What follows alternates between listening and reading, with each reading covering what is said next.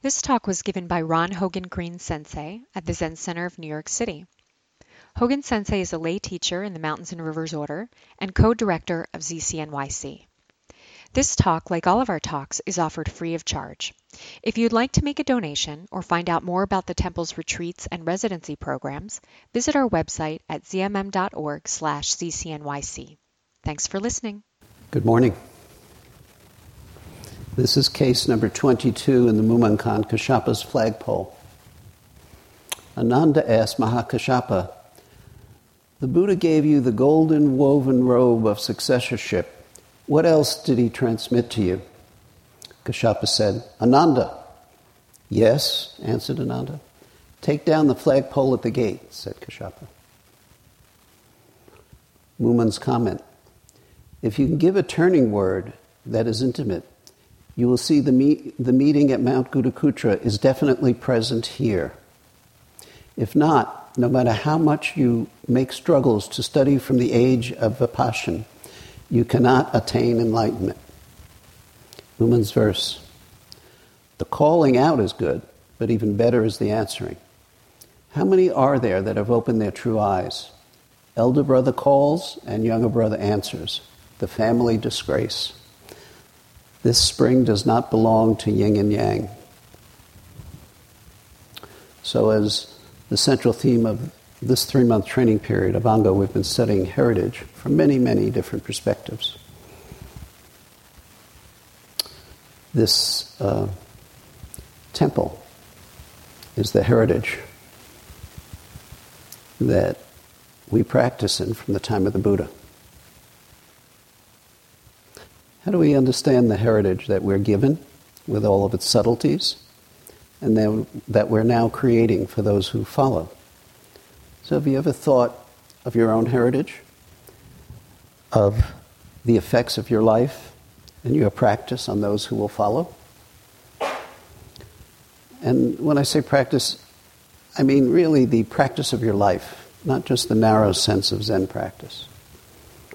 Have you considered what, what your life offers to those who will come after us. What is your heritage, individually, our heritage, collectively? After all, your presence here is directly attributable to the actions arising out of a person's desire to awaken 2,500 years ago. I've said before, I, I, in my early years of Zen practice, when I was a student of Philip Kapleau Roshi, that my practice was entirely due to his decision in 19, maybe 51, maybe earlier, to go to Japan and to train in Zen at a time when no Westerner had ever done that, to my knowledge, in the most austere of circumstances. Um, entering a monastery in the northern end of Japan, didn't have a single chair. They had to import a chair for him. Um, eating rice basically as your food and doing sesshin in the most uh, direct way. And he did that, Kapleau Roshi, because of his desire to awaken. And how um, 30 years later, me meeting him and becoming his student led to me being here now. And the actions of a lot of other people who followed similar paths led to you being here. And where do your actions lead? So these journeys echo to here and now in this temple and thousands more like it in different places, in different temples, and different practices, and therefore the effects on different lives. When I look at this temple or I look at the monastery, and I look at the specifics of how, well, how well it does, and how nice it is. We had uh, a visiting Lama Lama Rod Owens, you may know him or know of him, who was here this week for a morning and he was struck by how beautiful the place is, which maybe isn't so easy for me to see. I, I tend to look at it in terms of functionality. Uh, and, um, and so, how does that happen? It happens through very individual efforts from specific people.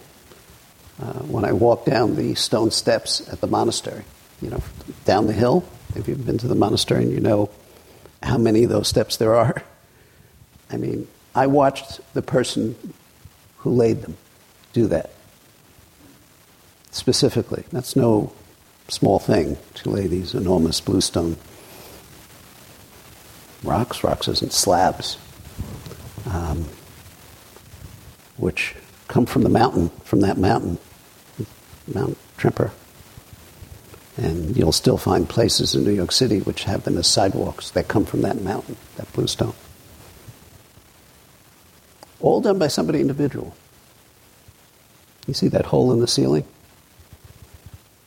Where there was a leak coming, dripping on the heads of the people who were sitting directly under it. I'm assured that will not happen. Uh, and now needs to be, has been repaired, but now the ceiling needs to be fixed. Someone specific is going to do that, of the Sangha. Is going to travel, put their time and labor and skill, the skill of a lifetime, because that's not a simple job. You think of the effect of gravity on plastering a ceiling. Um, devoting themselves to that. Or of you being here, devoting yourself so that we can sit together. This is heritage. You're creating the heritage for people to come tomorrow. Tomorrow. The energy of this sitting will affect those who come tomorrow. And affect, of course, you yourself. And so it goes. And what is that about? It's about a transmission of awakening. That's all that's going on in these temples and places. Awakening. Now, awakening can mean many different things to many different people, but it's a realization of the truth of your being. Realization means that you see it for yourself, know it for yourself, but not as something outside you or something as graspable, but as you yourself, as you yourself. Not different than you yourself. And it is both a process of a lifetime, which at no point do you get to stop and measure and encapsulate and put in a box and label whatever you want to label it, and moment after moment of practice. There are formal transmissions and informal transmissions within Zen practice. Yet ultimately, they're the same transmission, the same ongoing confirmation of this heritage that you embody in being here, without exclusion. How many people have sat in temples in India, and Burma, and Tibet, and China, and Korea, in California, New York, and in every state and most cities in the United States and in Europe? You know, you can't throw a rock without hitting a Zen temple now in the United States, you know. Um, I live in a tiny town in uh, uh, very, very rural Pennsylvania when I'm not here for the most part. And although there's, there's no immediate Zen place, center temple, there's a couple within an easy drive. Um, the nature of the population doesn't, and the density of the population doesn't lend itself to being the most popular places, but they're there for people to find when I started practice, formal practice in 1978, there were maybe three or four places in this country that you could go to. So you went. You just went. And all this is so you can be here today, so that you can have the opportunity to practice the Dharma and to hear the Dharma, to awaken to your own true face. And so we're at a particular time and place within Buddhism, within the mountains and rivers order. We're always at a particular time and place. Within the greater Buddhist Sangha. And that particular time and place is where understanding that the transmission of the Dharma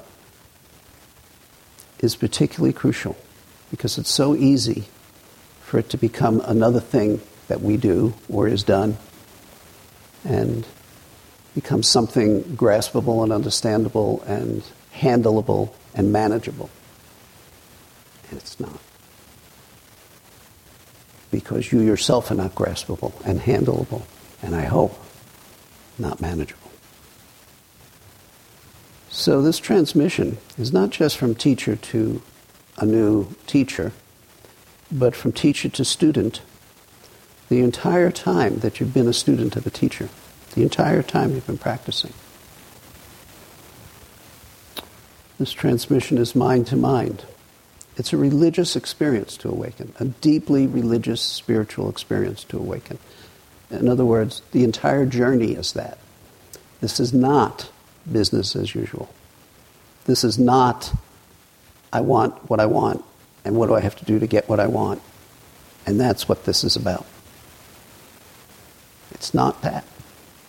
Although we mis- may mistaken it for that time after time after time. Although we may have to remind ourselves time after time after time that it is not business as usual. It is not me as usual. And that's the appeal that we're not bound by our usual very small sense of ourself and the possibilities of our life. And it's also the challenging side of it. Because we can't know from our small sense of self how large we are and what the possibilities of this lifetime are. When I look at the people who I trust and admire within the MRO, I don't have to name names, but my peers and the senior practitioners, each an individual, each a specific life, and I look at their journeys, there's, there's a place which I don't quite say to them, but which is real for me. It goes, holy shit. They have taken up their life in such a way. I'm going to not just talk about the monastics. In fact, in a way, they're the least of it. And it's, in a way, uh, you know, because that path is so specific, um, you know, pretty outlined path. Having been both a lay student and a monastic, I can speak to this with some sense of experience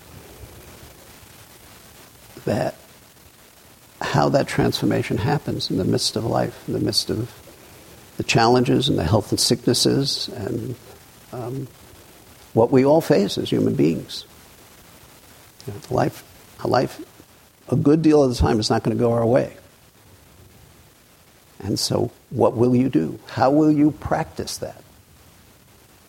And I look at how these folks wearing white robes and black robes and gray robes practice their life.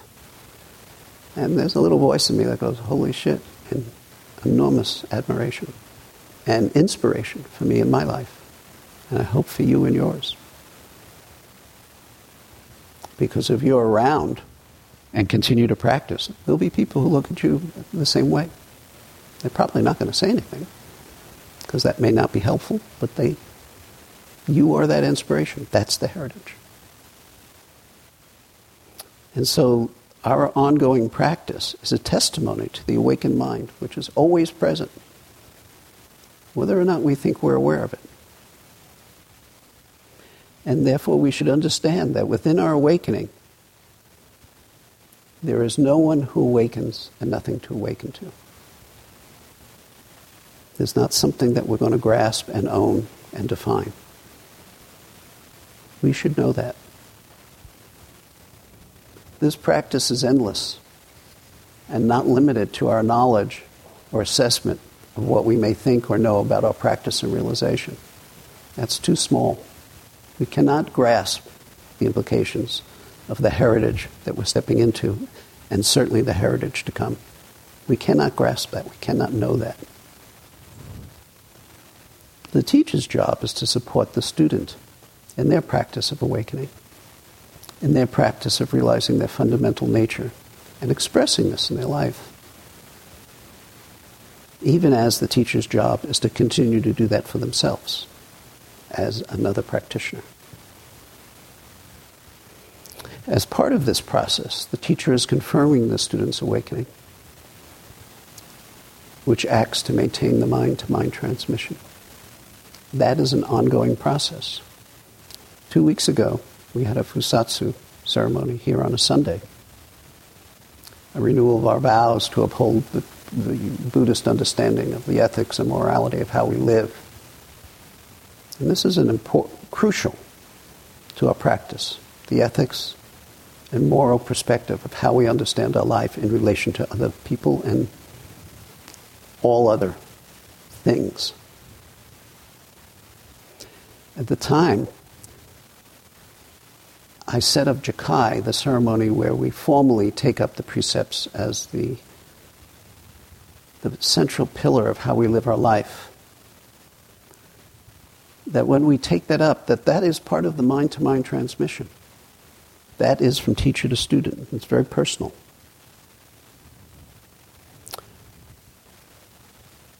And as I've said already, to think that there is something called awakening is to go astray. So, what actually is being transmitted? What actually do you get? it's easy to say nothing, but that's not quite it. And it's easy to say something, but that's not quite it.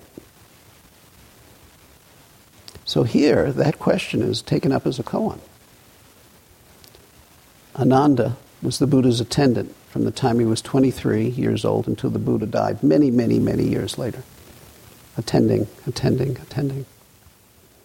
It is said that Ananda could remember every word of the Buddha's discourses, and so every sutra that you look at starts with, Thus I have heard. He heard it, and here it is. So Ananda was considered brilliant with an eidetic memory. Everything that he encountered, he remembered and could recall.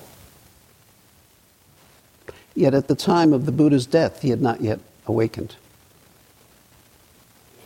It's interesting, the challenge of intellectual smarts and thinking ability is a real challenge to Zen practice. And to some degree, it applies t- to all of us. Um, I mean, we've gotten where, what we, whatever it is we value through our careful discriminatory use of our mind, of our intellect, and the emotional power that we all possess. And I'm not sure you can draw the line between those two because our mind is our mind.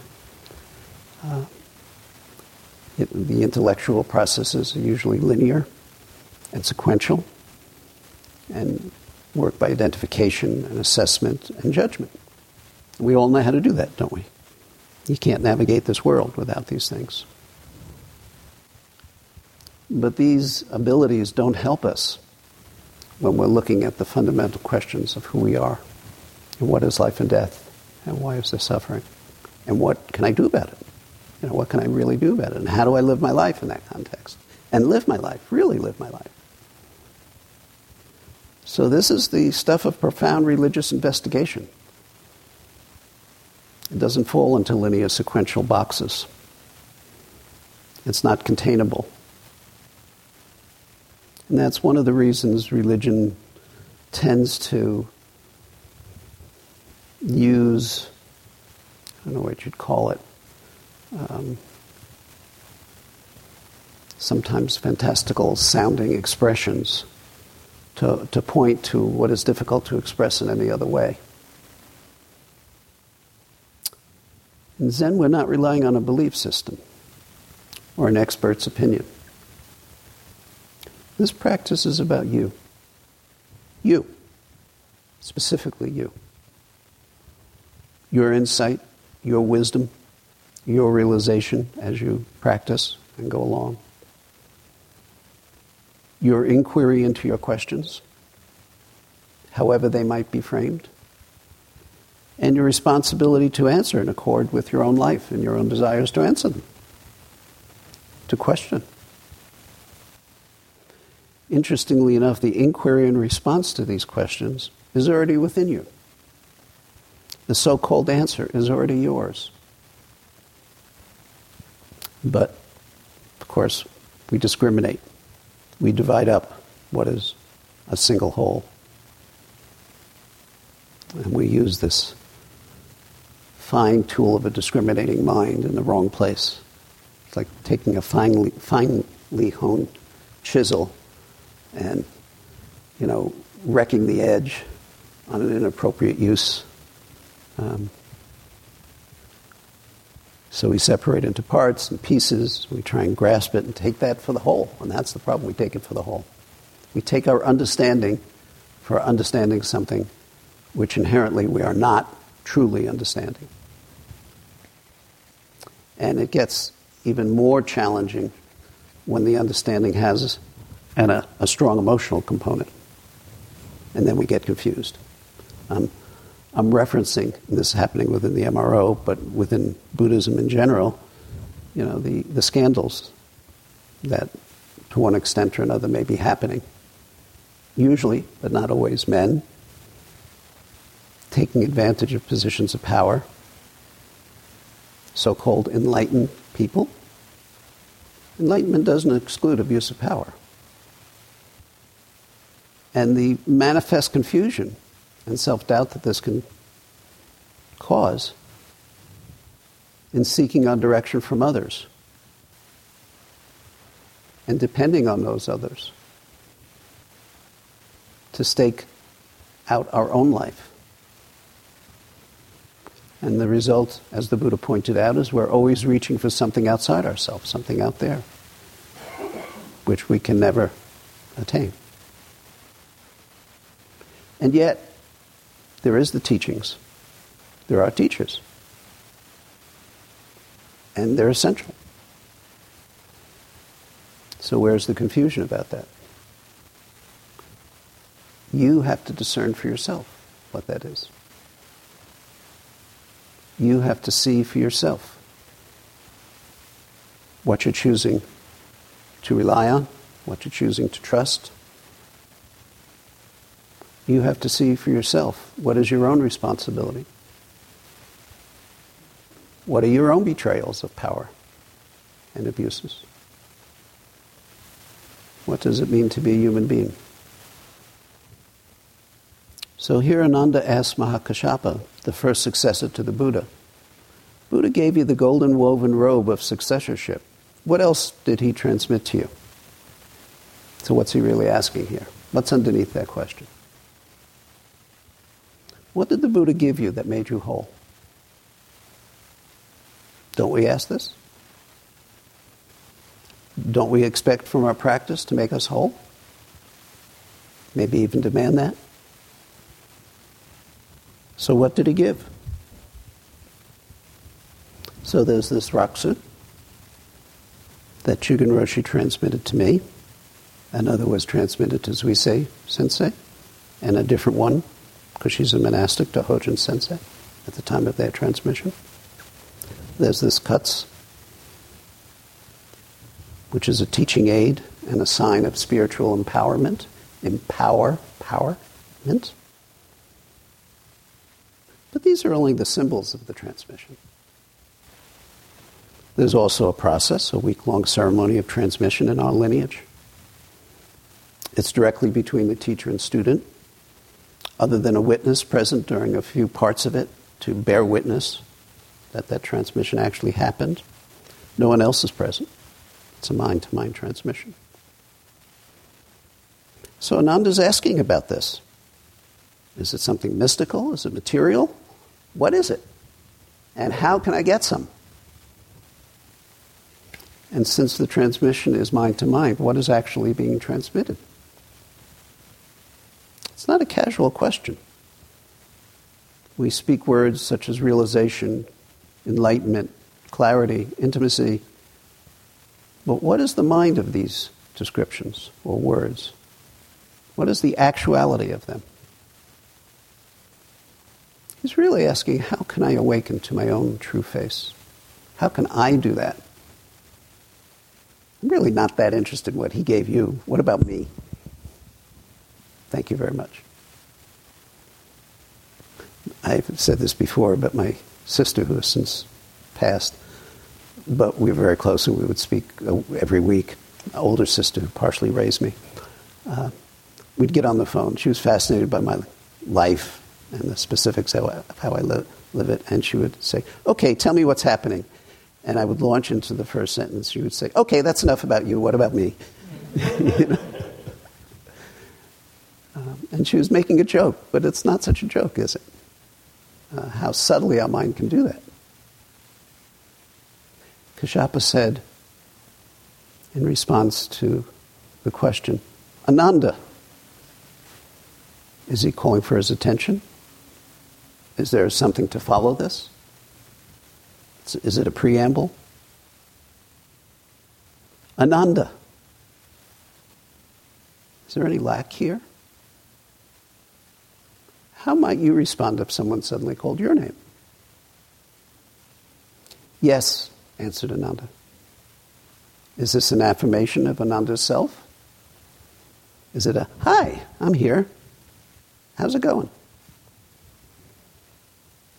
Shibayama Roshi, in his commentary on this koan, tells of another master's comment on the teacher on the teacher's and the teacher disciple relationship and the calling and answering, and he says it in a poem. Two mirrors reflect each other. There is no image in between. Picture that. Two mirrors reflecting each other without an image in between. When our practice is ripe, and of course we do not know this when your name is called, the universe is calling. And nothing, absolutely nothing, is being left out in the answer. Nothing. The universe calling could be seen as a plum blossom, as hearing the wake up bell as a train whistle or voices passing outside. The universe is always calling. And the call is always of your name. Always of your name. The calling and the response. A single wholeness. Not much to add to that. So Mahakashyapa says, take down the flagpole. He's referring to the flag that historically is raised when a teisho, a Dharma talk, is being given. So the flag goes run up. This teisho is over. Thank you, Ananda. This is mind to mind. Right there. Yet our original mind is wholly present from the beginning. It's a mind without boundary. It's clear. It's cognizant. It's aware. It's ever present. It's always been there. Realizing this mind is the freedom from suffering. Doesn't mean you won't suffer, but you're free when you do suffer. Interesting way to look at it, isn't it? How, how might we think of freedom from suffering? Well, there isn't any suffering, right? But it's not like that. I mean, common sense tells you it's not like that. There's suffering. There'll always be suffering. And even if you happen to be one of those whose life is so wonderful from birth to death, and there are such people, that, of course, is a most profound kind of suffering. Because they're not necessarily looking around them and seeing, of all, seeing the suffering of all the other beings, which is, in fact, their own suffering. And how do you live a life like that anyway, without being a vampire? without taking what is inherently not yours. Stealing. So, realizing this mind gradually, breath by breath, moment by moment, and all at once, is the pouring forth of compassion into this world of so much suffering. That's the realization that your own body and mind is the body and mind of all beings. Now, it would be nice if there was a period at the end of that sentence and that would be the end of it, right? From that realization that my body and mind is the body and mind of all beings, end of story, period. Stop. But actually, that's just where the journey begins. Because here we are in this particular body and mind, this particular one, your particular one. Skillful and unskillful, clumsy. And very elegant, able and failing, healthy and sick. My mother's dying, my father's dying. Oh, now I'm dying. And yet, there is a clear realization of the relationship between you and every other being. That doesn't belong to the world of understanding, that lives as your alive body and your dying body. Now, what are you going to do? What are you going to do with this? Well, this doesn't start with some mystical great moment of realization. This is now. What are you going to do now? How are you going to work with this? This being the suffering, your suffering, the suffering of others. How, you, how are you going to manifest and address your own inherent compassion in a way that is skillful and clumsy and holds both of that as the wholeness of your being? How are you going to manifest your own Ill, uh, compassion and desire to help others when in fact you do everything with that intent and don't help others, maybe hurt them? What then? This is the life of practice. This is what you signed up for. It's free, no extra charge with whatever you paid for the day. And it's a life of complete freedom and joy also in the midst of all the suffering. And it is complete. It's a life of, of integrity, not in the usual way we understand integrity or honesty, but in a way I don't quite have the words for. But I instantly recognize within myself when I'm living out of that or not. Mumon's comment. If you can give a turning word here that is intimate, you will see the meeting at Mount Gridhrakuta is definitely present here. If not, no matter how much you struggle to study from the age of Vipashyin, you cannot attain enlightenment.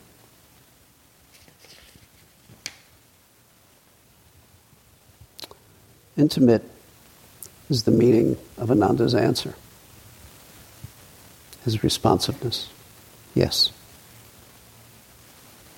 What does intimate mean? We talk about intimacy all the time in Zen. To be intimate is to be one, whole, with. And it takes some time to realize that the practice of Zen is the practice of truly being intimate. Because every situation of being intimate is unique to that particular situation. And so we have to be awake, aware, present to the best of our ability with whatever is present. Well, that sounds great. What happens when what's present is confusion? Does that sound so great? To be intimate and whole with that? What happens when what is present is suffering, yours or someone else? I think I'd rather read a good book I keep catching myself. Do we read books nowadays, or we pick up the reader? or, well, to be safe, fill in the blanks of what you'd rather be doing. So we have to practice the way of zazen to realize this. Uh, zazen is intimacy. That's what you're practicing. And that's why we say zazen is awakening itself. Practice is awakening. We have to take ourselves in hand and stare into our being. That's Zazen. Until we are seeing our whole being. Until you can no longer find a boundary to your wholeness. So I'm talking emotionally, intellectually, using our discriminating mind and using our non discriminating mind. Isn't that interesting? Using our delusions and using our clarity. Isn't that interesting? What does it mean to be intimate with your delusions? Unfailingly, in looking this way, we uncover our true nature. Simply because what we have so carefully covered up is a fantasy. It has no permanent character whatsoever, no truth to it. And the fact that we have mistaken what is unreal for real is our ignorance. Sorry. And so seeing clearly is the medicine for our sickness. And so these forms of practice are both just forms and not just forms. When you enter them completely, the form falls away. When you're outside it, it's a form. The details of our life are forms or not forms. They're forms when they're an obligation and how we have to go about our life, and there's a truth to that. And they're no forms when we enter them completely. There's nothing outside that.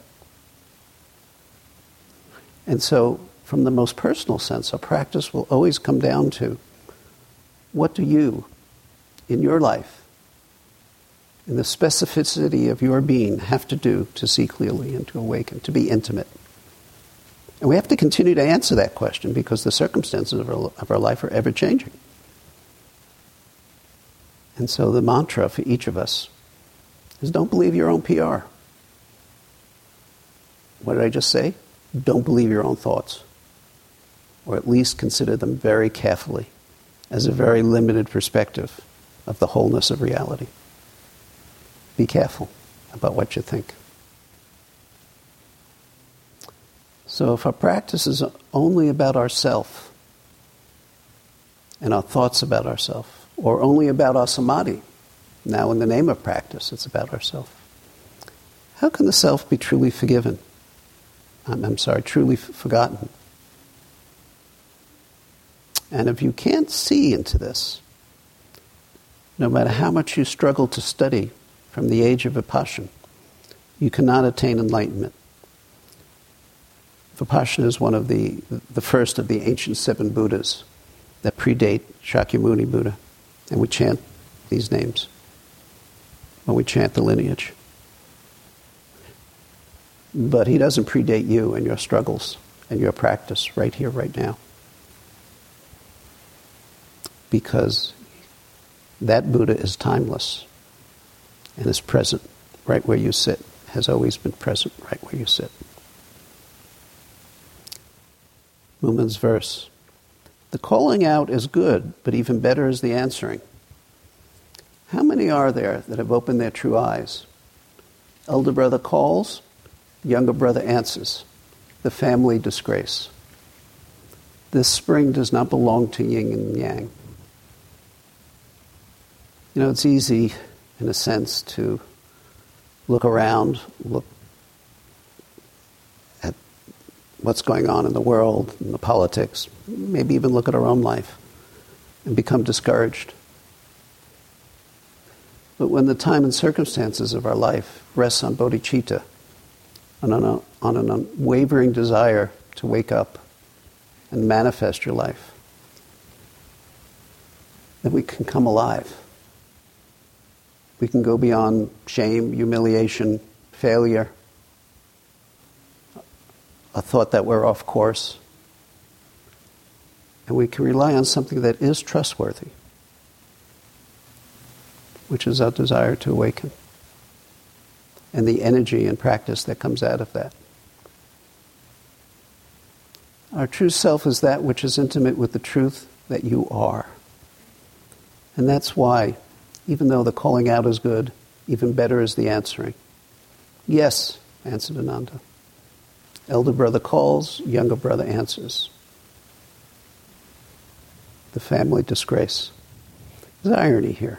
Mumon's good at this.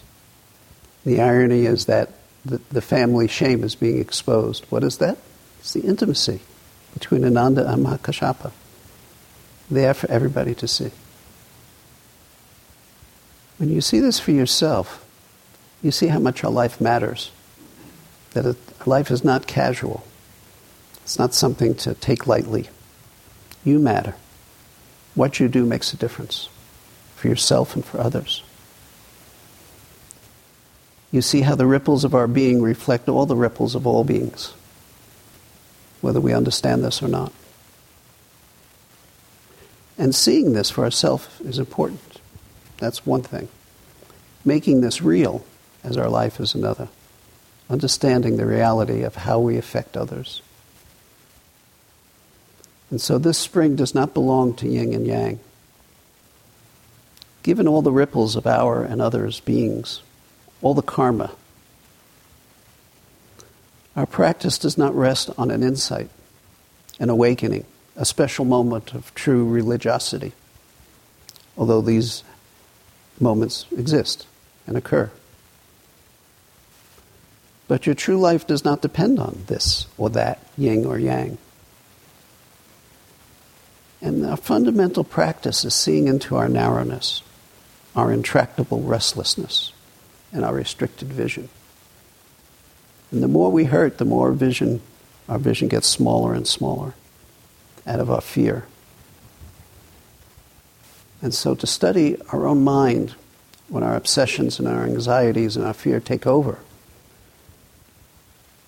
take over and create the same kind of harm we see around us and sometimes into us. Because of this practice, at such a time, we can stop. Stop. Stop creating harm for yourself and others. Stop. See it and stop. I'm not talking about suppression here. I'm talking about stop creating evil for ourselves and others. And in doing so, rest. Be in the moment of your true Dharma eye, your true awareness. There's no enlightenment here. There's no delusion here. It's just stopping. Just resting in our being, which has always been who we are. And so, in this moment, who are you? Where are you?